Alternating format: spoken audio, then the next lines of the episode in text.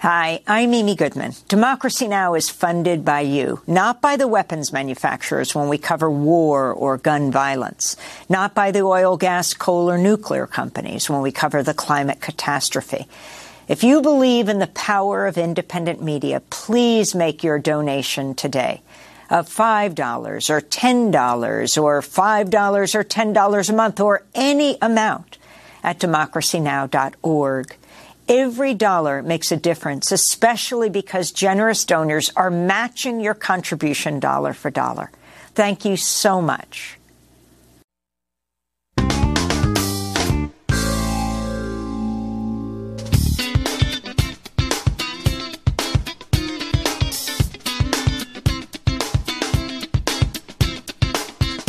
From New York, this is Democracy Now!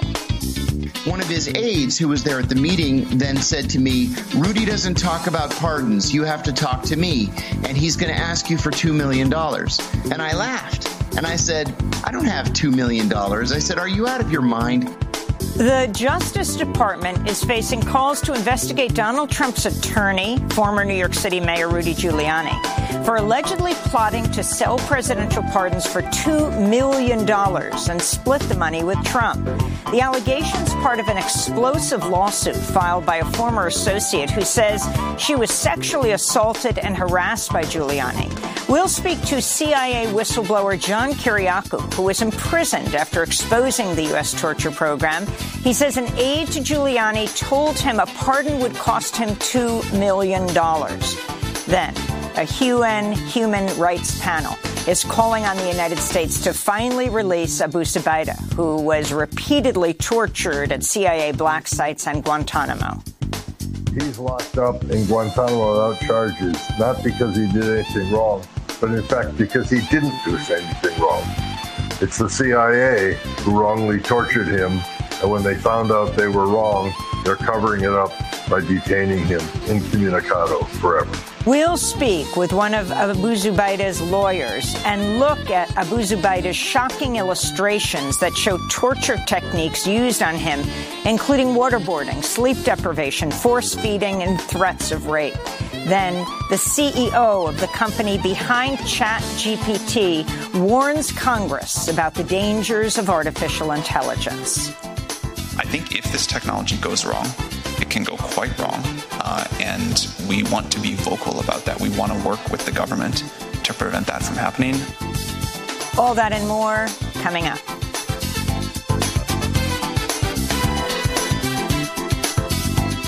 Welcome to Democracy Now!, democracynow.org, the War and Peace Report. I'm Amy Goodman.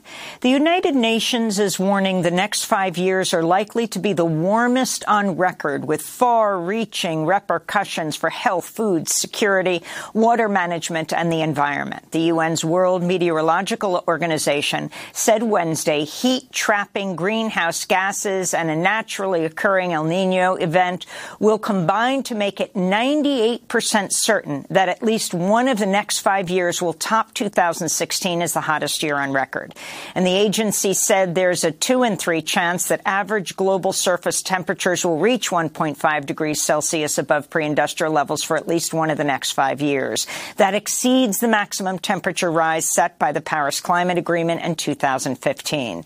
This is Petteri Taalas, head of the World Meteorological Organization. There's no return back to the good old uh, days uh, because we already have such a high concentration of carbon dioxide and also, of course, of course we have also increased the methane concentration in the atmosphere. And uh, the best uh, that, that, we can do is to is to phase out this uh, negative uh, trend.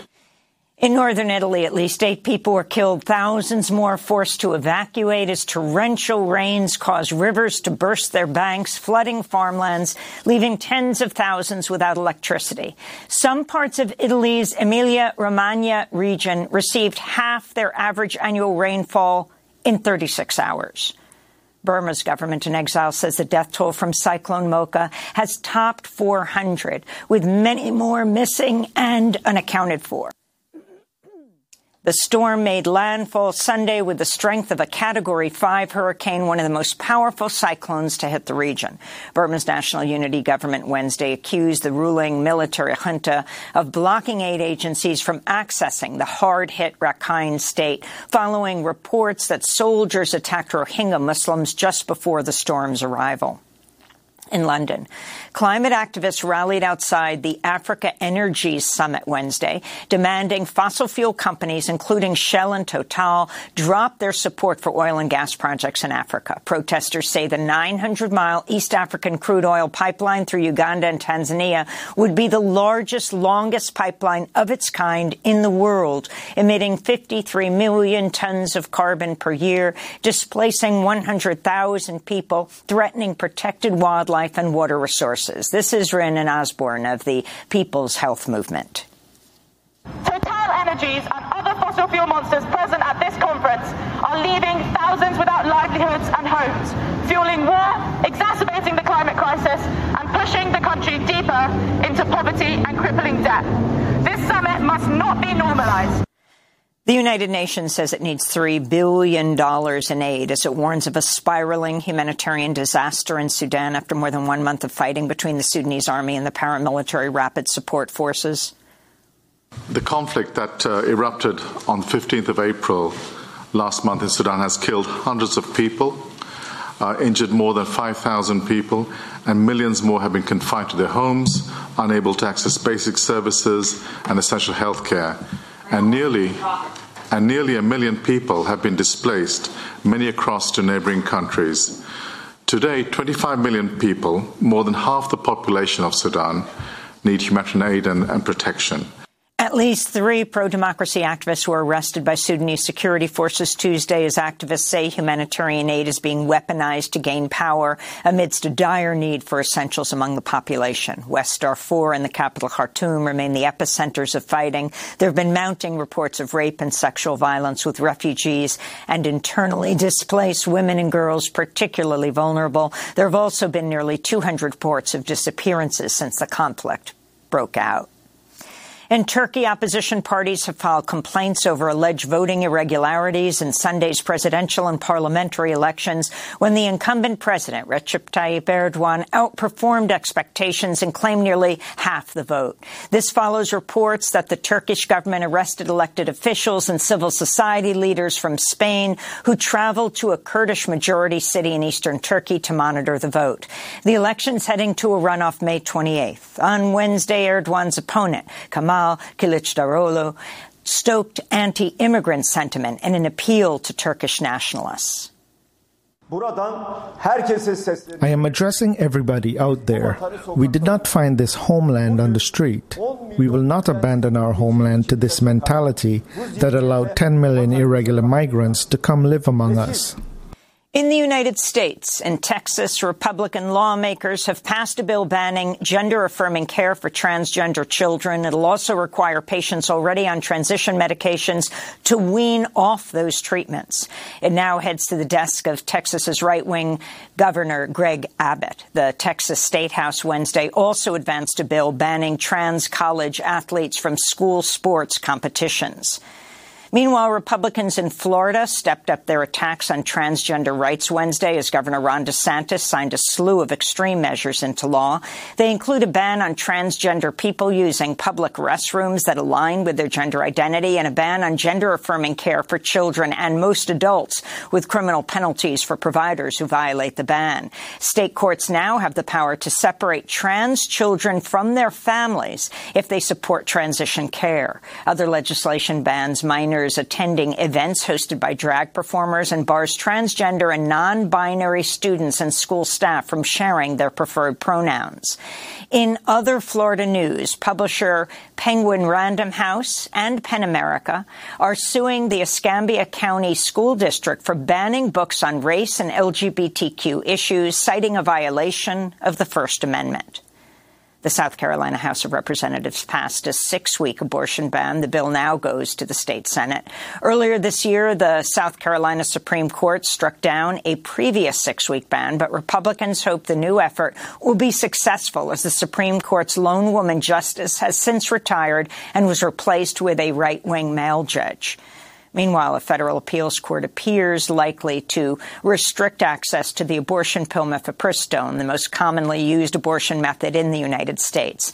The three conservative judges on the panel, who were appointed by former Presidents Donald Trump and George W. Bush, grilled the Justice Department and drug maker Danco Laboratories over the medication's approval by the FDA over 20 years ago and more recent efforts to expand patient access. This is Justice Department Attorney Sarah Harrington being questioned by Judge James. James Ho. The district court's order is an unprecedented and unjustified attack on FDA's scientific expertise.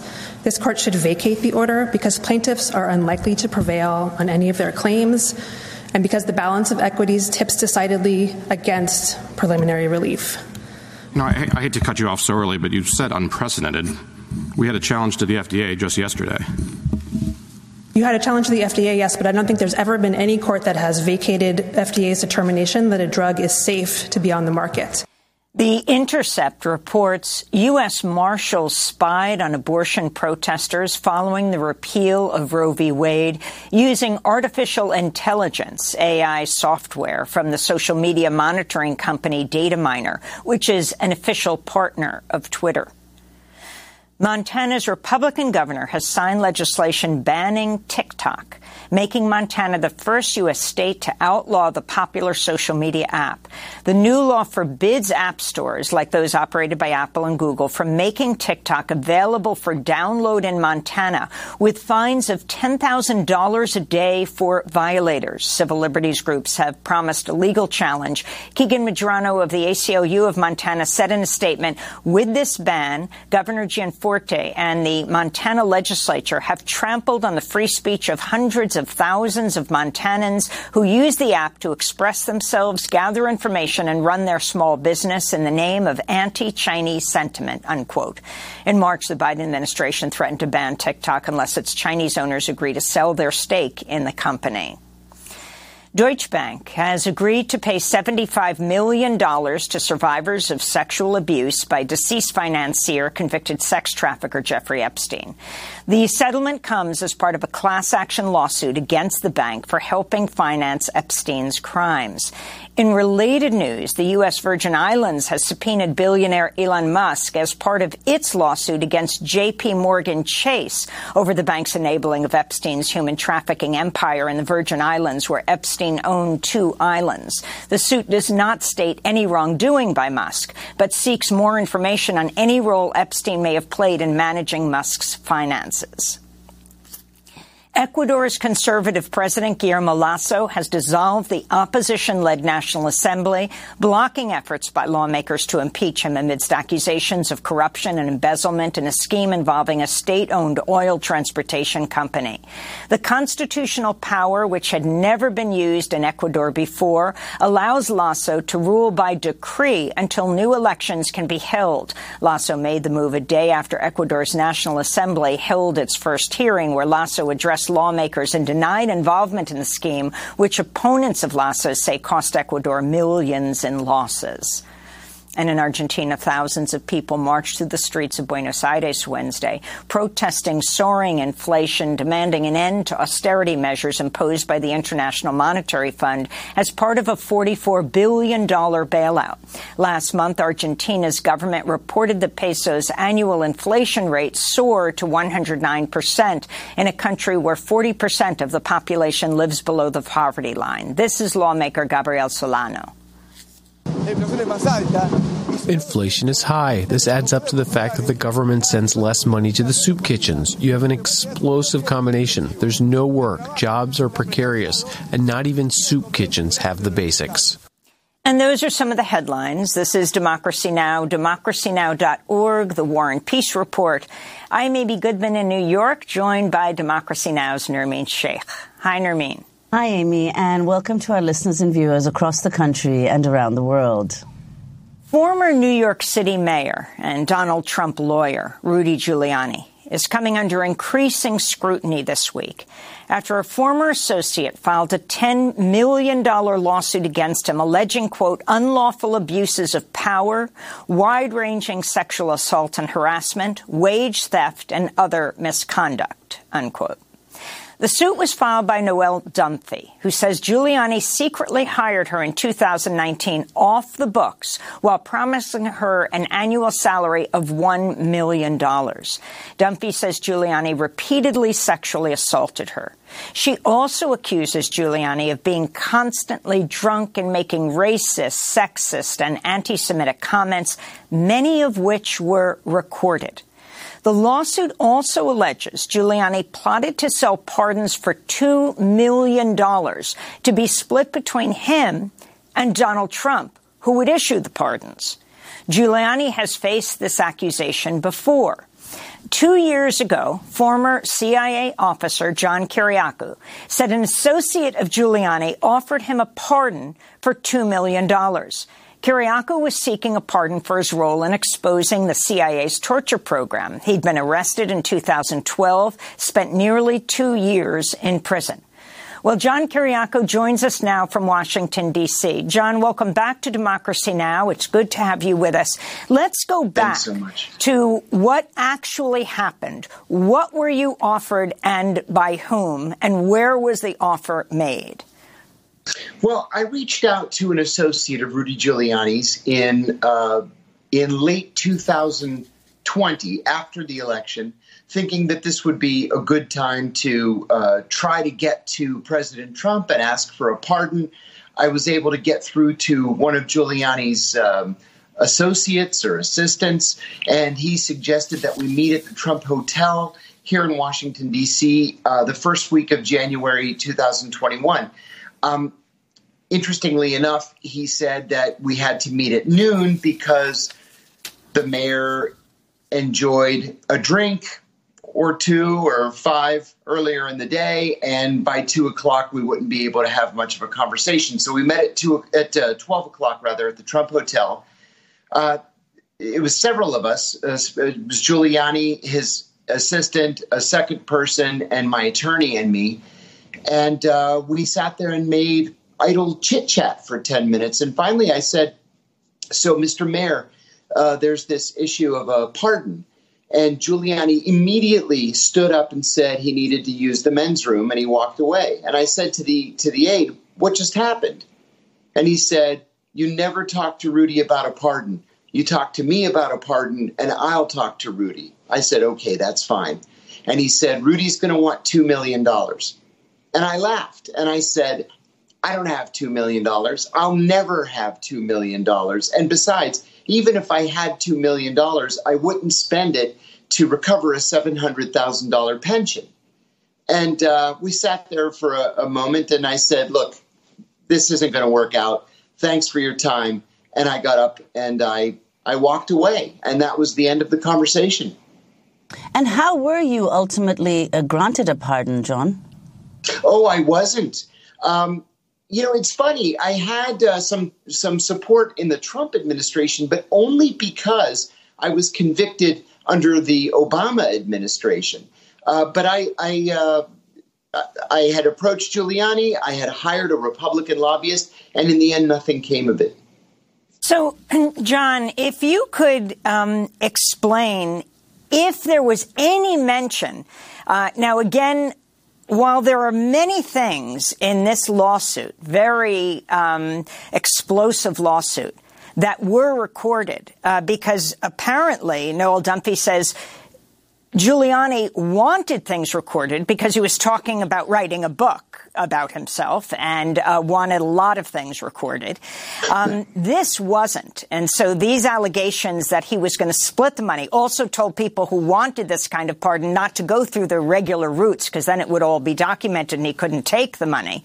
Um, uh, so were you told that this would have to be sort of completely off the books and you don't go through the Justice Department? Did you have any indication?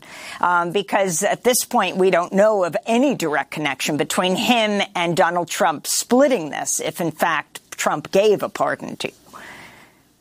Frankly, uh, this lawsuit is the first that I had heard that money was supposed to be split with uh, President Trump. I will say that Giuliani's aide told me not to bother going to the website of the Office of the U.S. Pardon Attorney and applying online. He said, We're, we're going to do this quietly, privately, behind uh, the scenes. And I said, That's fine. I know that's the way things work in Washington. So I never applied for the pardon officially, formally, uh, with the Office of the U.S. Pardon Attorney. It was all supposed to be hush hush.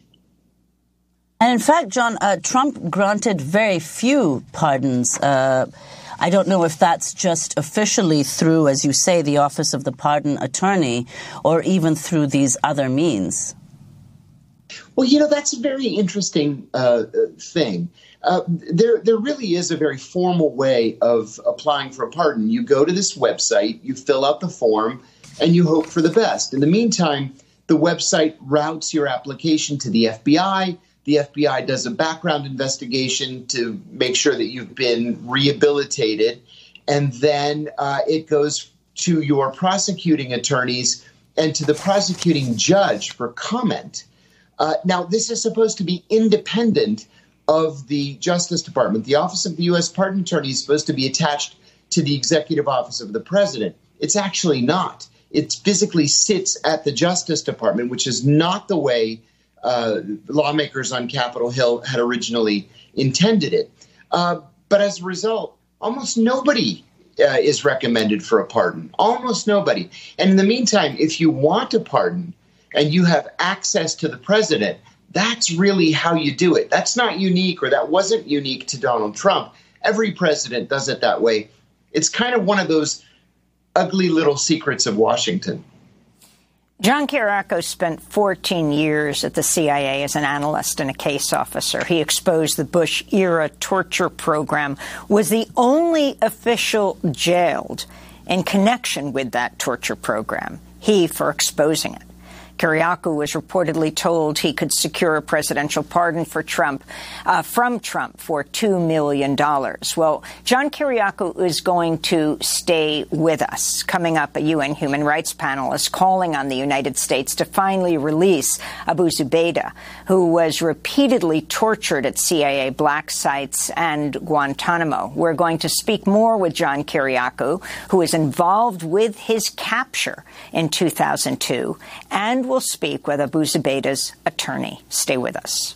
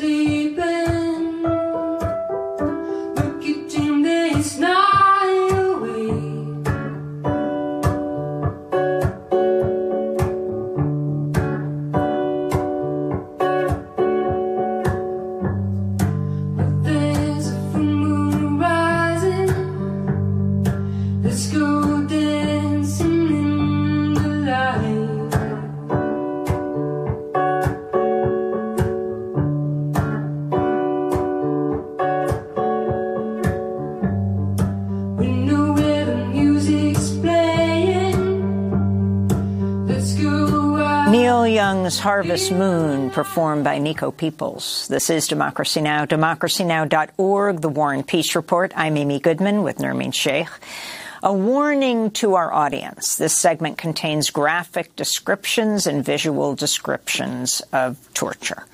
The United Nations Working Group on Arbitrary Detentions calling on the United States to immediately release Abu Zubaydah, who's been held in U.S. custody since 2002 for tw- more than 20 years. First as a CIA black sites, including in Poland and Lithuania. He was later transferred to Guantanamo, where he's been held without charge. The UN body says Abu Zubaydah's ongoing detention may be a crime against humanity. The CIA has been accused of using him as a human guinea pig by testing torture methods on him, including the practice known as waterboarding, which he endured 83 times, and rape under the pretext of rectal feeding. The Center for Policy and Research at Seton Hall University has just published a shocking new report that compiles a series of 40 graphic drawings by Abu Zubaydah that chronicle the horrific torture he endured. The drawings include graphic depictions of waterboarding, force feedings, prisoners being held in boxes, and a practice known as walling. In a moment, we'll be joined by two guests, but first let's turn to the trailer to Alex Gibney's 2021 documentary, The Forever Prisoner. In 2002, FBI and CIA agents thought they had nabbed a diabolical Al Qaeda mastermind. Abu Zubaydah has never been charged with a crime. He was imprisoned in the secret CIA unit called Strawberry Fields, as in forever prior to 9 11, CIA never captured or detained anybody. They weren't prepared. People started looking for who was best to interrogate, and there weren't any. Psychologist James Mitchell was the only candidate considered. I just took it for granted that they knew what they were doing. CIA officers were certain he was holding back because he wasn't telling them what they wanted to hear. Something more aggressive had to be done. The lawyer's philosophy is tell me what you want to do, boss, and I'll make it legal. We asked him to draw what was done to him. Abu Zubaydah is put in isolation. Everything that was happening was Mitchell's experiment. Nudity has been approved, sleep deprivation has been approved, noise has been approved, the same song again and again and again. He spent 11 days in a coffin shaped box. He was on the waterboard. I mean, this is crazy. The best evidence of what happened is the video. What was the reason why you thought that it was important to have the tapes destroyed? I needed to protect the people who were there. Destroying evidence would inevitably lead to accusations of a cover up. It would make the CIA look bad. It was an impossible story to tell, so I sued the CIA to get materials unredacted. We saw constant manipulation by the CIA, misleading Bush, misleading Obama. If my boss tells me it's legal, if the president approved it, I'm not going to get into what some journalist thinks about it. In America, we have this thing called innocent until proven guilty. We were the leaders of the effort against cruel and unusual punishment. After 9 11, that's out the window. Do the ends always justify the means? Are we prepared to abandon our principles in order to defend them? That was the trailer for Alex Gibney's 2021 documentary, The Forever Prisoner.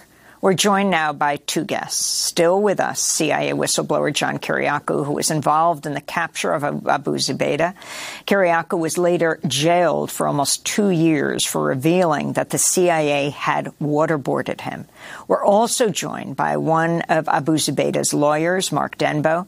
He is a professor at Seton Hall University School of Law and director of its Center for Policy and Research, co-author of the news report American Torturers, FBI and CIA Abuses at Dark Sites and Guantanamo. We welcome you both to Democracy Now! John Kiriakou, I want to continue with you. Talk about how Abu Zubaydah was court, caught and where you were, how you were involved with his capture. Sure. Uh, Abu Zubaydah was captured in Faisalabad, Pakistan in late March 2002. I happened to be uh, the chief of CIA counterterrorism operations in Pakistan at the time, and we had been looking for Abu Zubaydah for about six weeks. We finally were able to narrow down his possible location to one of 13 sites. We hit all 13 sites simultaneously at two o'clock in the morning, and uh, and he happened to be in one of those sites. I was at a safe house nearby, in uh, radio contact with all of our officers who were at the site. And when I say our officers, I mean they were teams of CIA, FBI, and Pakistani intelligence officers. Uh, Abu Zubaydah was was shot. When he was when he was trying to leap from the roof of one house to the roof of another to to get away. Um, after after specifically being told not to fire any shots, a Pakistani policeman shot him anyway and nearly killed him. He was hit three times with an AK-47. Uh, we rushed him to a hospital in Faisalabad. They were able to staunch the bleeding as best they could, and then we put him on a helicopter and sent him to a Pakistani military base he was there for um, I think it was 56 hours in the end, and then put on a on an unmarked CIA plane and, and taken to the first of several black sites. John, what were you told about why you had to find this man? You said the search went on for six weeks. What did the CIA say uh, they thought he was uh, responsible for?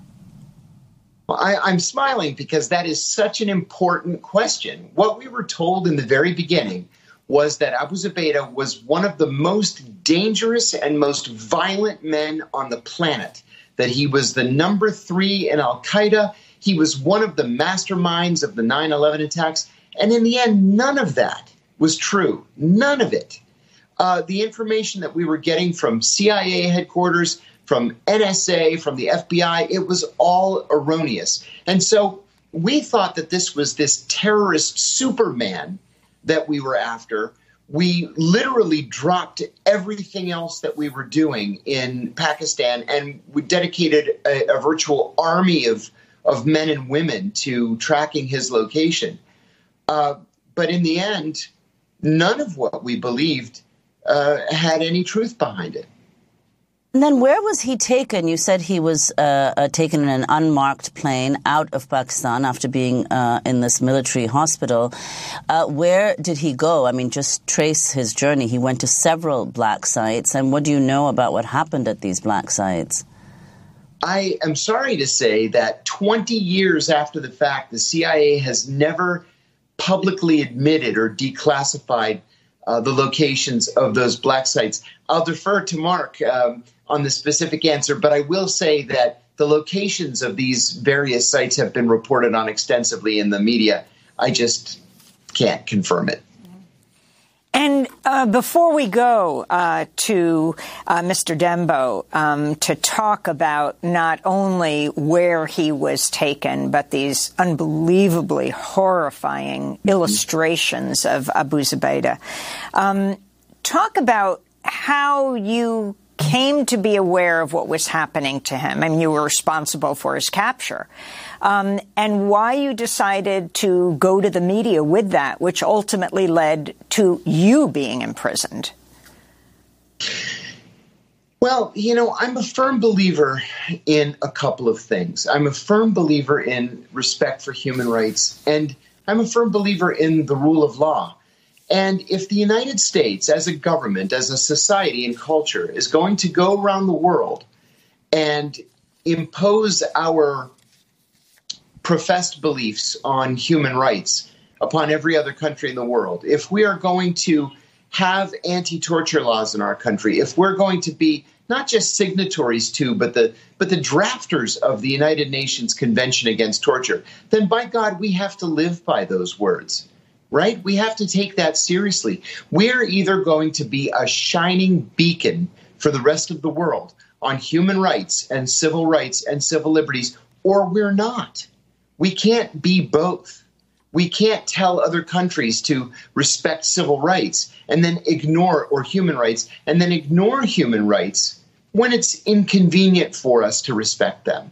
Um, Abu Zubaydah, I think, is the is the poster boy for that. Uh, here's a here's a man who we were just simply wrong about.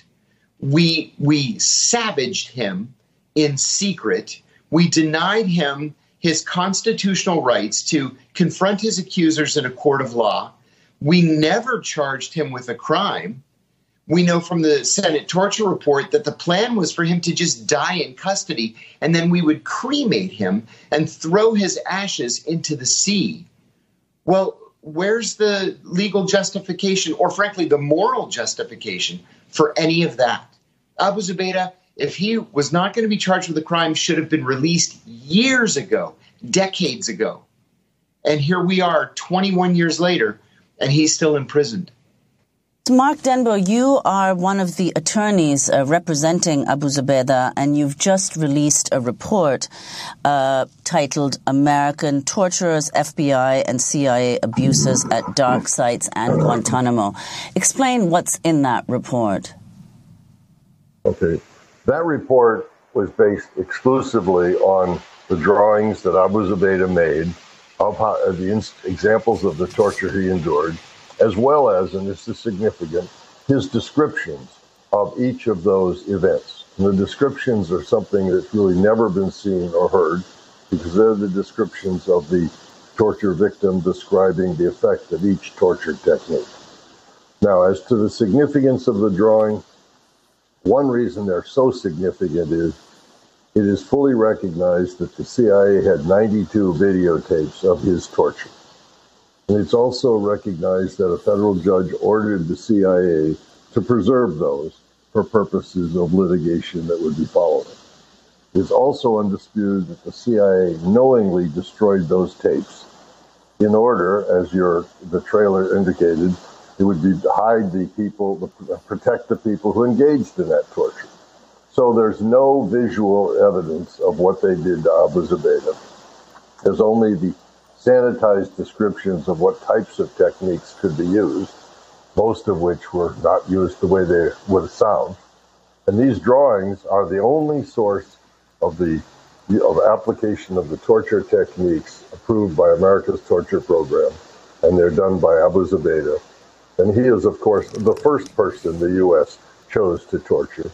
And the U.S. torture techniques were approved solely to torture him, even though they fully knew he did not and was not uh, appropriately, he didn't warrant any detention.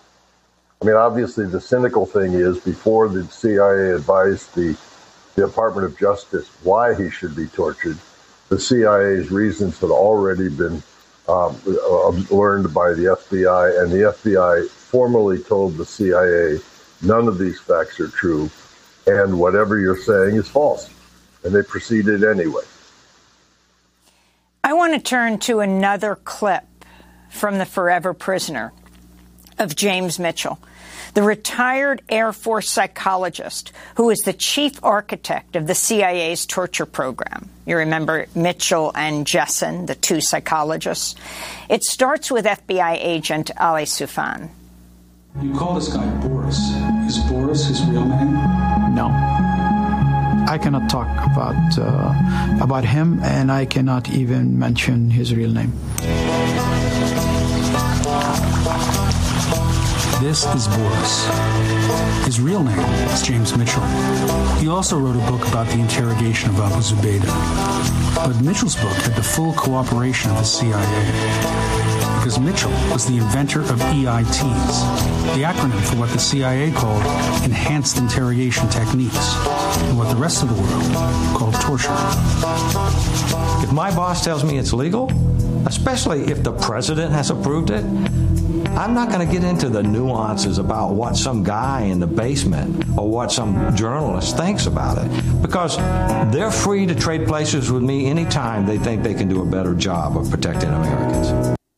Again, that's James Mitchell, the retired Air Force um, psychologist uh, who helped to design the torture program.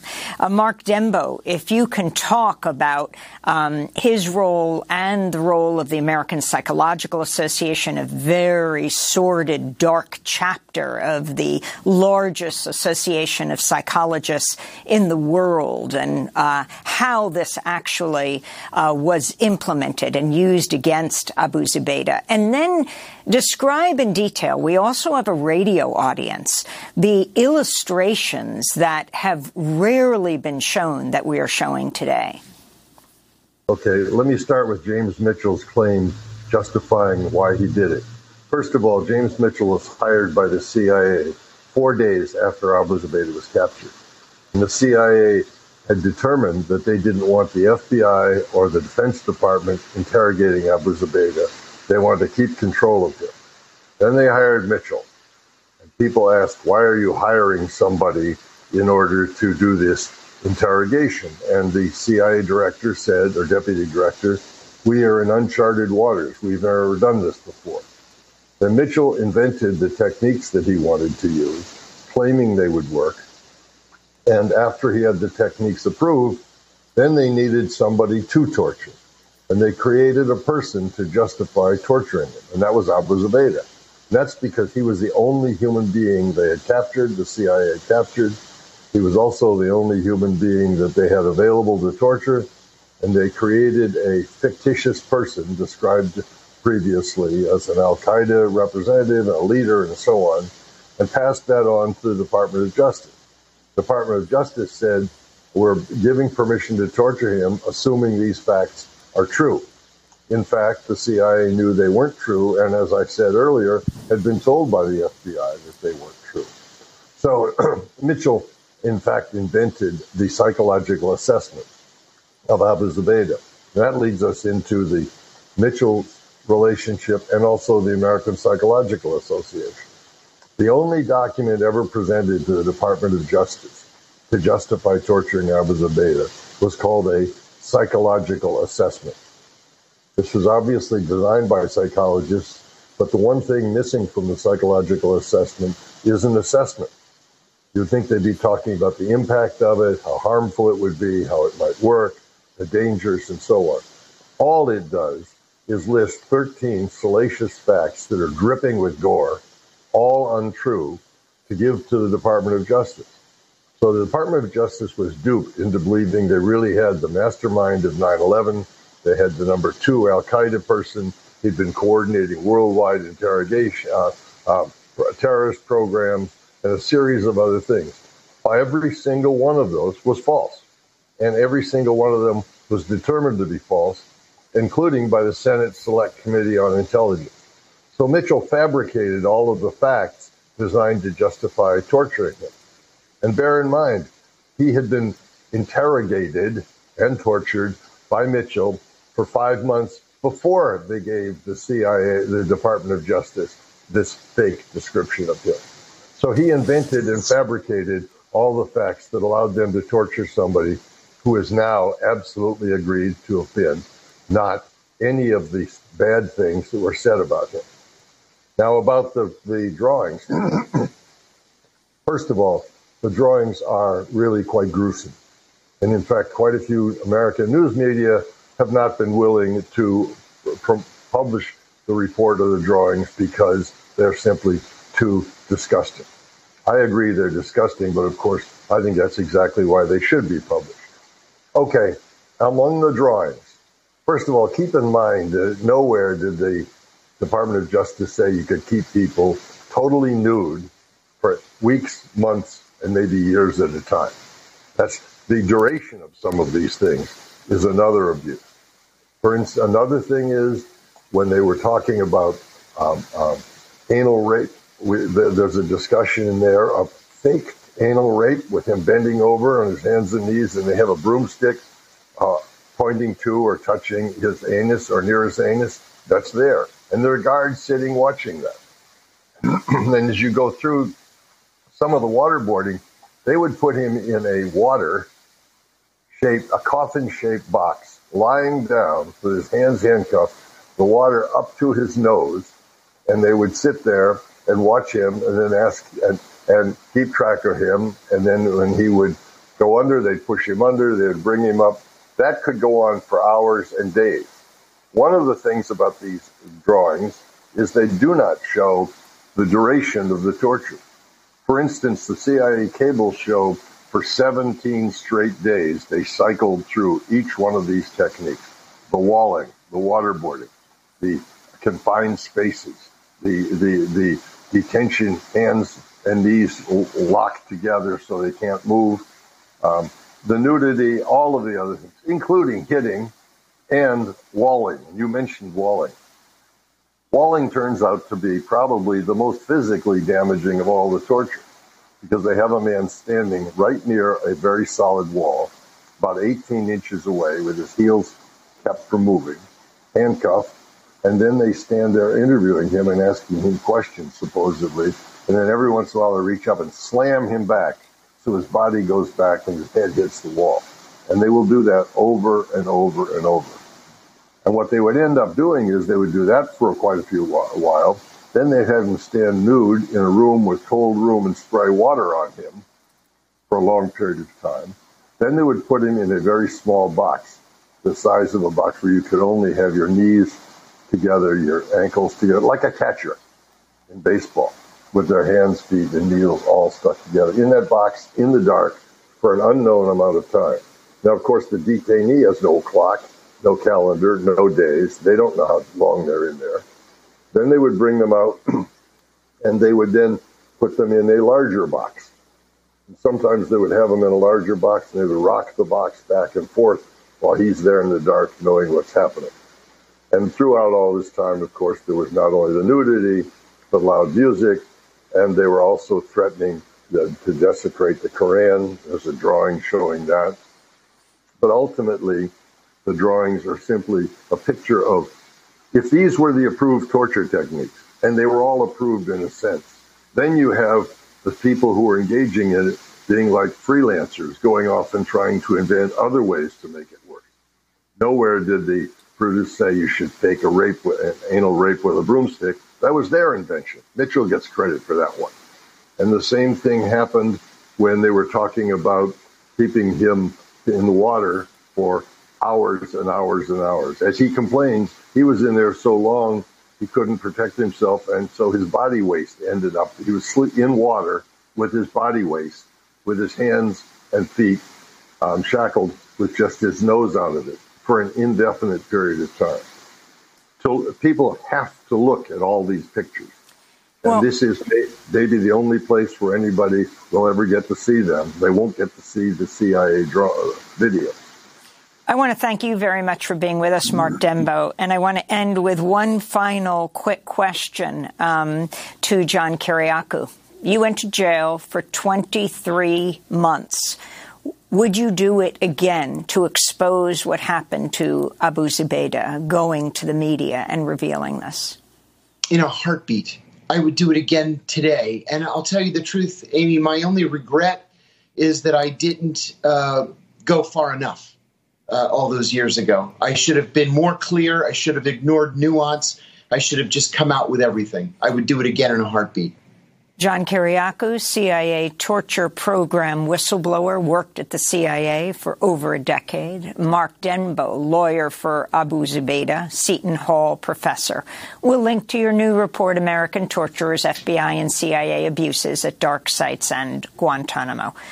Coming up, the CEO of the company behind ChatGPT warns Congress about the dangers of artificial intelligence. Stay with us.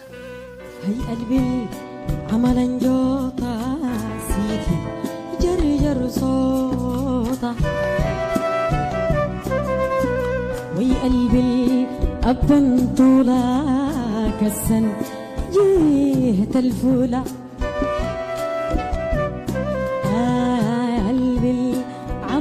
jota sidhin jarjar sota قلبي أبن طولك السن جيت الفولة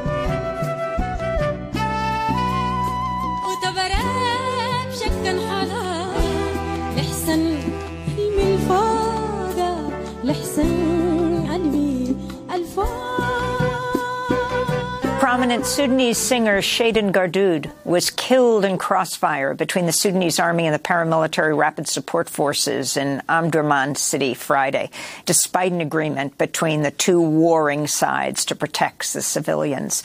Hundreds and hundreds of civilians have died. This is Democracy Now!, democracynow.org, the War and Peace Report. I'm Amy Goodman with Nermeen Shaikh. As more of the public becomes aware of artificial intelligence, or AI, the Senate held a hearing Tuesday on how to regulate it. Senate Judiciary Subcommittee Chair Richard Blumenthal opened the hearing with an AI-generated recording of his own voice, what some call a deep fake. And now uh, for some introductory remarks. Too often, we have seen what happens when technology outpaces regulation. The unbridled exploitation of personal data, the proliferation of disinformation, and the deepening of societal inequalities. We have seen how algorithmic biases can perpetuate discrimination and prejudice, and how the lack of transparency can undermine public trust. This is not the future we want. If you were listening from home, you might have thought that voice was mine and the words from me. But in fact, that voice was not mine. The words were not mine. And the audio was an AI voice cloning software trained on my floor speeches. The remarks were written by Chat GPT when it was asked how I would open this hearing. Google, Microsoft, and OpenAI, the startup behind Chat GPT, are some of the companies creating increasingly powerful artificial intelligence technology. OpenAI CEO Sam Altman testified at Tuesday's hearing and warned about its dangers. I think if this technology goes wrong, it can go quite wrong. Uh, and we want to be vocal about that. We want to work with the government to prevent that from happening. But we, we try to be very clear eyed about what the downside case is and the work that we have to do to mitigate that. It's, it's one of my areas of greatest concern the, the, the, the more general ability of these models to manipulate, to persuade, uh, to provide sort of one on one. you know, interactive disinformation. We are quite concerned about the impact this can have on elections. I think this is an area where hopefully the entire industry and the government can work together quickly. This all comes as the United States has lagged on regulating AI compared to the European Union and China. For more, we're joined by Marc Rotenberg, Executive Director of the Center for AI and Digital Policy. Mark, welcome to Democracy Now! It's great to have you with us. Now, it's very significant that you have this AI CEO saying, please regulate us. But in fact, isn't he doing it because he wants corporations to be involved with the regulation? Talk about that and also just what AI is for people who just don't understand what this is all about? Well, Amy, first of all, thank you for having me on the program. And secondly, just to take a step back, Sam Altman received a lot of attention this week when he testified in Congress.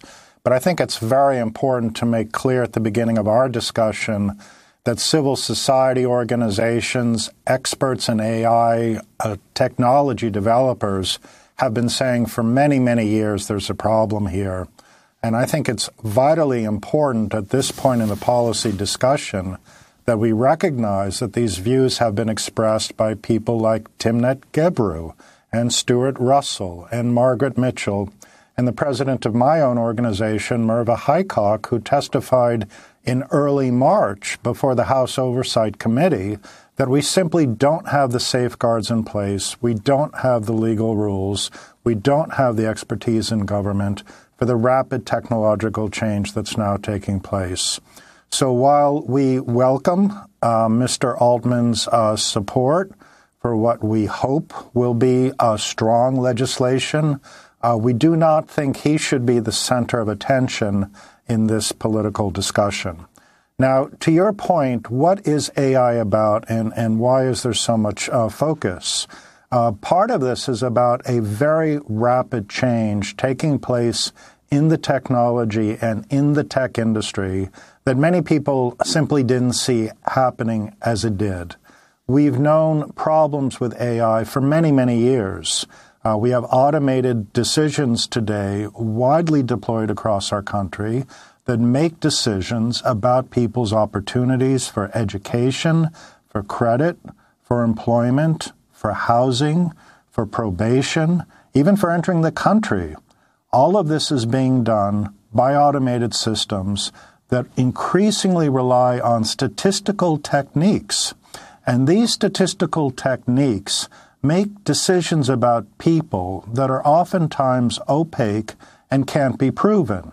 And so you actually have a situation where big federal agencies and big companies make determinations. And if you went back and said, well, like, why was I denied uh, that loan? Or why is my visa application taking so many years?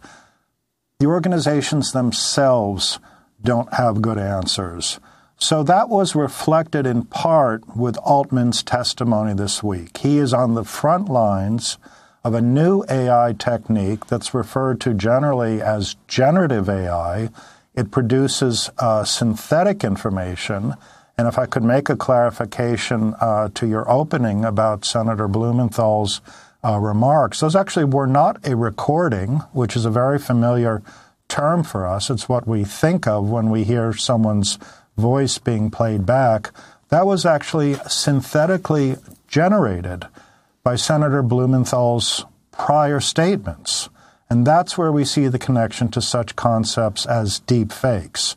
This doesn't exist in reality, but for the fact that an AI system created it. We have an enormous challenge at this moment to try to regulate this new type of AI as well as the pre existing systems that are making decisions about people, oftentimes embedding bias, replicating a lot of the social discrimination in our physical world, now being carried forward in these data sets to our digital world. And we need the legislation that will establish the necessary guardrails. And uh, Marc Rotenberg, can you uh, elaborate uh, on the fact that so many uh, artificial intelligence researchers themselves uh, are worried about what uh, artificial intelligence can lead to? a recent survey showed that half, 50% of AI researchers give AI at least a 10% chance of causing human extinction. Could you talk yes. about that? So, absolutely. And actually, I was you know, one of the people who, who signed that letter that, that was circulated um, earlier this year was a controversial letter, by the way, because it tended to focus on the long term existential risks. And it included, you know, such concerns as losing control over these systems that are now being developed. There's another uh, group in the AI community that I think very rightly said about the existential concerns that we also need to focus on the immediate concerns. And I spoke, for example, a moment ago about embedded bias and replicating discrimination. That's happening right now. And that's a problem that needs to be addressed right now. Now, my own view, which is not necessarily the view of everyone else, is that both of these groups are sending powerful warnings about where we are. I do believe that the groups that are saying we have a risk of a loss of control, which includes many eminent uh, computer scientists who have won the Turing Award, which is like the Nobel Prize for Computer Science, I think they're right. I think there's a real risk of loss of control.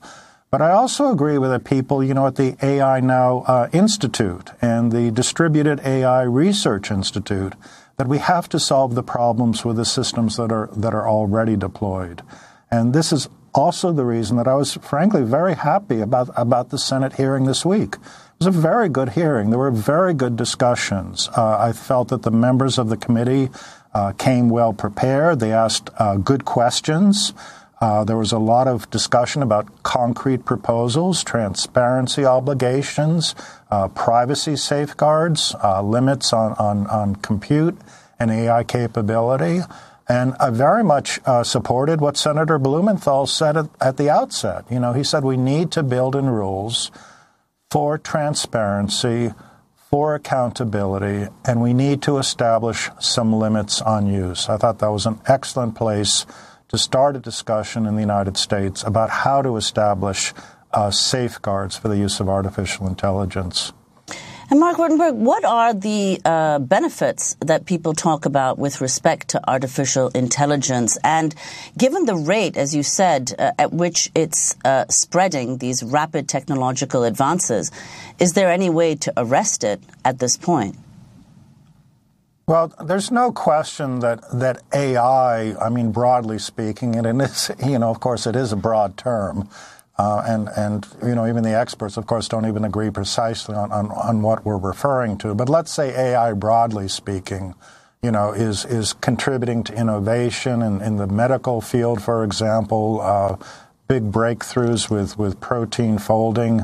Uh, it's contributing to efficiency and administration of organizations better ways to identify uh, uh, safety flaws in, in, in products um, and transportation. I, I, think there's no uh, dispute. I mean, it's a little bit like talking about fire or electricity. Uh, it, it's one of these uh, uh, foundational resources in the digital age that is widely deployed. But as with fire or electricity, we understand that to maintain, to obtain the benefits, you know, you also need to put in some safeguards and some limits. And you see, we're actually in a moment right now where the AI techniques are being broadly deployed with hardly any safeguards or limits. And that's why so many people in the AI community are worried. It's not that they don't see the benefits, it's that they see the risks if we continue down this path. Well, we want to talk about what those safeguards need to be and dig further into how it is that artificial intelligence could lead to the extinction of humans on Earth. We're talking to Marc Rotenberg, Executive Director of the Center for AI and Digital Policy. We'll do part two, put it online at democracynow.org. I'm Amy Goodman with Nermeen Shaikh.